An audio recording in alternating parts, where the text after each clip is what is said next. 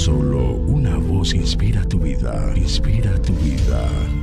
Una voz de los cielos, con el pastor Juan Carlos Mayorga. Bienvenidos. Tu Dios ha ordenado tu fuerza. Confirma, oh Dios, lo que has hecho para nosotros. Por razón de tu templo en Jerusalén, los reyes te ofrecerán dones reprime la reunión de gentes armadas, la multitud de toros con los becerros de los pueblos, hasta que todos se sometan con sus piezas de plata.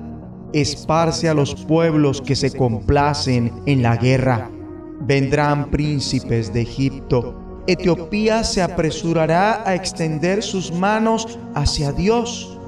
Reinos de la tierra, cantad a Dios, cantad al Señor al que cabalga sobre los cielos de los cielos, que son desde la antigüedad, he aquí dará su voz, poderosa voz.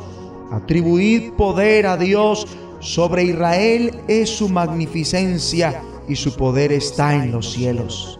Temible eres, oh Dios, desde tus santuarios. El Dios de Israel, Él da fuerza y vigor a su pueblo. Bendito sea Dios. Salmo 68, versículos 28 al 35. En el planeta se está acabando el petróleo, el carbón, el gas y todo lo demás. ¿Cómo podemos preservar abastecimientos de energía adecuados para sustentar la vida? ¿Dónde hallaremos esta energía? Se está procurando con avidez el poder de lo alto intentando utilizar el poder casi sin límites del sol. El mundo entero se enfrenta igual que a la dificultad del medio ambiente físico, pero a nivel espiritual. Ante nosotros contamos con una opción.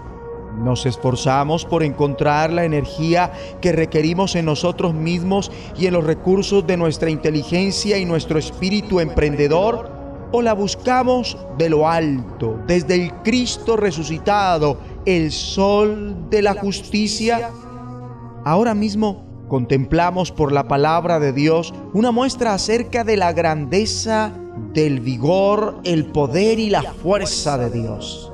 Entre tanto que en un nivel físico se batalla para conseguir inclusive una parte del poder del sol, Dios te ha otorgado entrada plena a su energía, a su vigor inagotable mediante la resurrección de Cristo y el don del Espíritu Santo. El vigor, el poder y la fuerza provienen de Dios. Este salmo termina con un apunte de confianza cuando David anuncia que el Dios de Israel, Él da fuerza y vigor a su pueblo. Bendito sea Dios. Asombrosamente, Dios promete darle su fuerza y su vigor.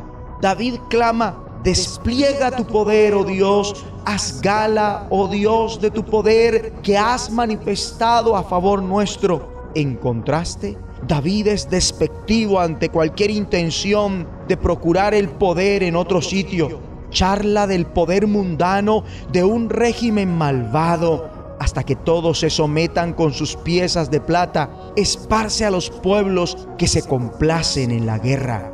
A pesar de todo, Él es consciente que en última instancia tal poder se someterá a Dios.